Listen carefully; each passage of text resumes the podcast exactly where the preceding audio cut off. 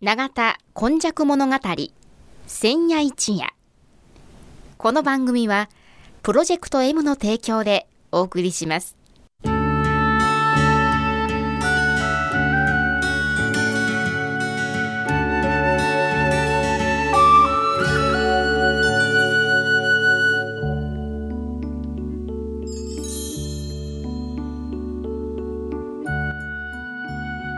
神戸は港があることで多様性のある町となりました。しかしその港というのは神戸港だけを指しているのではありません。山から海へと注ぎ込む川のある地域には素晴らしい砂間が広がり海の流れと川の流れに相まったこの永田地域一帯も神代の昔から自然の生んだ港がたくさん点在していました。そして港は海外からの素晴らしい知恵や文化をその往来する人々と共に受け入れる場となり豊かな暮らしを生み出していったのです。つまり自然が生み出した小さな港が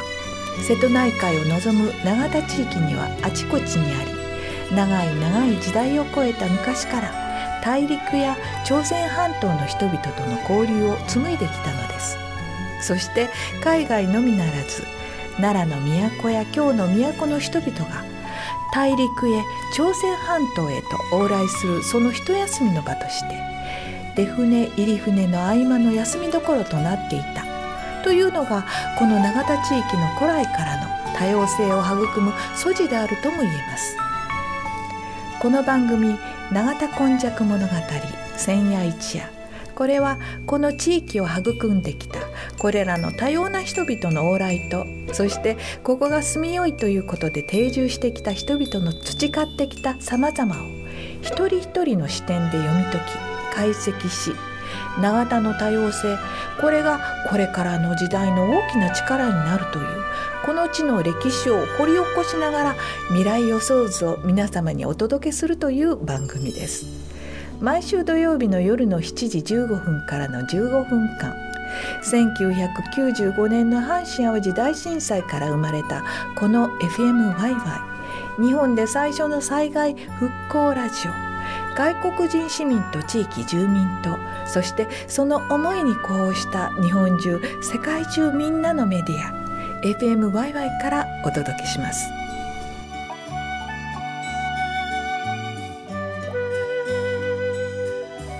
夜もまたですね、えー、永田今昔物語千夜一夜の時間がやってまいりました。ご案内役は FMYY のキムチアキ。そして今回この22夜こちらのお話はこの方です。永田に住んで70年和田寛治と申します。よろしくお願いします。はい。先週はですね、あの、やっぱり争いっていうのは良くないねっていうような最後になりましたが、えー、今回22夜もやはり同じように応仁の乱終わり、あたりからのお話でしょうか？はい。えっ、ー、とですね、応仁の乱先週1000回やりましたけどね、はいはい、大体そのあたりからね、村という、我々でもね、今、うん、私住んでるのが東入池町ですけども、はいはい、時々、町と書くんだけども、はい、時々自分らをまだ村人みたいな 表現して、東入池村というようなね、呼び方、で、吉田町の人を、虎町ですけども吉田村と呼んだりね、まあ、それの方がなんか親しみがあるようななんかコミュニティの感じがします、ね、感じがしますでしょ、はい、で村というのがね大体その鎌倉時代その鬼の乱以後にできてくるってその時に早々となかなか聞き慣れない「ものに心」って書く「そう」という字が今ねもうちょっと「そう」という字がなかなってるんですけども檀家の総代とかあ。の総代さんというような字の時は昔はあのこのものに心の総大さんを全てではなくてこちらを使ってた使ってたんですね。ものに心ですね。はい、でまああの22夜になるんですけれども、はい、もう最初の頃はね永田は古代からお話があって、ええ、鉄人のあたりに松の遺跡が豪族の跡がありましたとか、それがまあ350年頃のね話でそれから源平合戦の時に兵庫というまとまり、はい、まあ兵庫から今の長田区須磨区の一部にかけてのこれが平家の武士が農民化していくはあはあ話をちょっとしましたね。あの例えば野田村とかはいはい。尻家村とかができて、でこの時に平家の武士がと言いましたけども例外もありましてね、あの池田という長田高校があるはいはい。あたり、ありますね。池田村と呼ばれてるとこはね、あれは古い本を見たらね源氏の人が応援し源氏を応援してたと。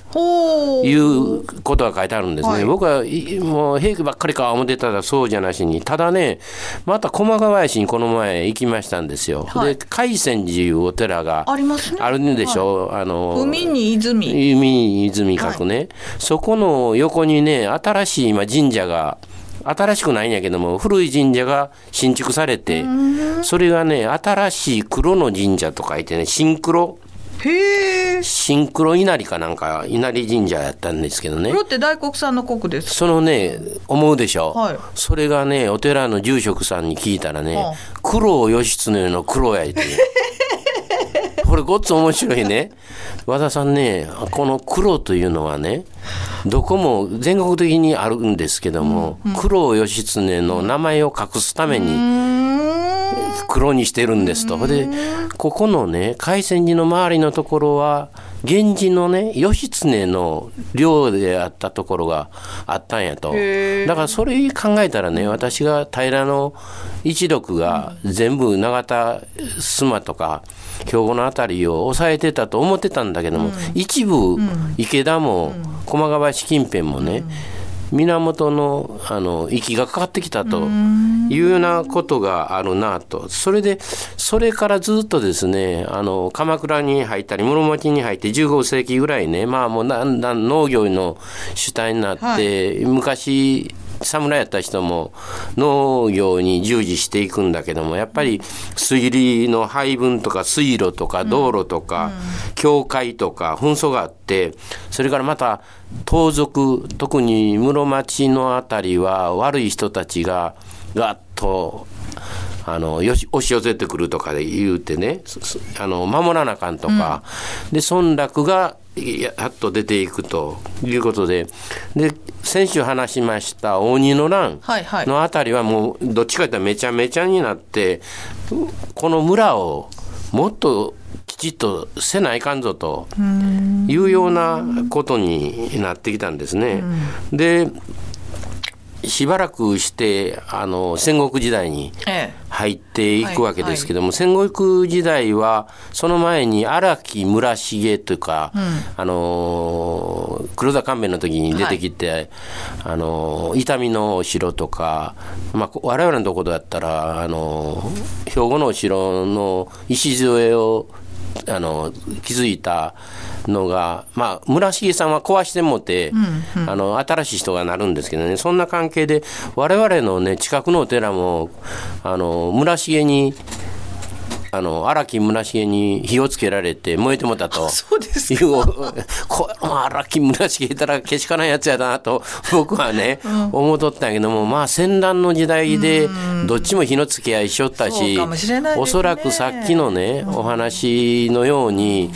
平家のゆかりの人とか、まあ、源氏の人もおったりしてですねまだ刀持ってね、農民とはいえ家に刀を置いてって戦っとったからね、村重さんも、これは焼いとかな、刀でまた切りつけられるわというような農民だった可能性があるんですよね。だから農民とは言いながら、はい。えーいざとなるとはい。戦う人になる、なると、だからくくりは早々で村が出来上がっていくんだけども、そういうことがあったと。完全なあの、は農業従事者ではない。んですね。だから、ただ、村のところでですね、ずっと江戸時代に移っていく過程で、戦国時代に、あの信長とか、はい。秀吉、はい。で、秀吉のね、僕、後から思ったら、刀狩りってありました。ましたよね、うん、あれはね今今の状況その、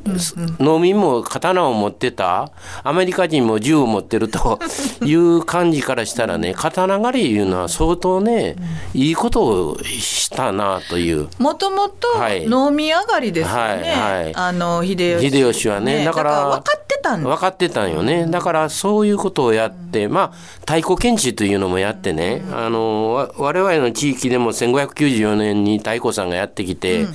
あの検地をやりましたと。あそうですか。でその前に太鼓さんはこの,、あの永田西神戸のあたりの土地はええから俺の領土にしたいとかね、まああの港もあるからだと思うんですけどね、この辺りからその検地ができて。検地ってあの土地をきっちり測ってちり測ってマスのね、うんやるっていうことあですね。のマス目をはい。同じのを使っえええてえここからは何石取れるとかだから税金は何ぼ納めてくれとか。うんちょっと怖い時代。じゃ怖い時代で。いりますけど、ね、この辺りでね、庄屋さんというのはありません。名主、で、本には名主って出てくるわ。あ名前の主と庄屋とか名主とかね、いうのが出てきて、なるほど。太鼓検地のもう記録が残ったりはしてるんでね、その時には1592年の太鼓検地の時は正康さんって言うてね、この方が庄屋であって、この方の言われはあの清盛の平家のはい。何人かの人の子孫であるというのは大体伝えられてるんですね嘘か誠は知りませんけどね。そういう村のまとまりができてきたあ時代で。まああの、今の感覚で言うと都市形成みたいな感じ都市形成がはい。ができてできてきてね。であのそこら辺の記録見たらね今のあの正康さんとか、末政さんとかね宗国さんとか私でも今でもね友達にそういう名前の人がいますいましてね。いましてね。あんたの先祖はすごいねと。まあただあの名前をつける時にお借りしてつけるいうのもあるから。あんな人になりたい。そうなりたいとか、わからんから、まあ、あの人の名前、あ良さそうやでと、つける人もおるから、必ずしも全てがそそうだとは限りありませんけどね、もうだいぶね、あの、今回のこの22夜の放送からね、なんか、そういえば、宗国さんいう名前の人、家の近くにおるぜと いうようなね、お話になってきて、話すんも、あなんかちょ近くなってき そうそうそう。秘密保持のあれから言うたらばらしたらあかんことも 出てくるんかなと思ったり気をつけてお話ししなかった。俺俺のこと言うとやないかと。いうぐらいのね親近感が持てるだけどね。今言った刀狩りとかねあのー検地とかいうので村がまとまっていくコミュニティができていくというのはこの辺りかなと。うんなるほど、えーでもあのーその刀狩りね、はい。えーいいことやって言って言い張って、やっぱり武器のないその村を作るはい。っていうかね、はい。あのーちゃんと検知して、はい。きっちりしたあの誰にも平等な、はいはい。えーその税金の納め方だったり、そういうなんで、はい。でなかったらすぐ、まあ、アメリカのねはい。銃すぐ出してきてっていうようなことがないようにするっていうような、うん。そういうふうな穏やかな、はい。あの農業ってめちゃくちゃ穏やか穏やかですね。農業はそうですよね。そうです本当は刀いらんよね。いらんっていう好きはいるけどね。うん。えーそして人間が食べるためのものそうそうですね。すごいことやなっていうそうですね。今ね思いました私も。はい。はい、えー今回22夜。あなかなかえ目から鱗のような話もいろいろ出てくるな、出てきますね。っていうことでしたけれどもお話しいただいたのはこの方です。長田に住んで70年和田館でした。はい。来週はどんなお話かお楽しみにしてください。永田今昔物語千夜一夜。この番組はプロジェクト M の提供でお送りしました。土地が揺れ人が揺れ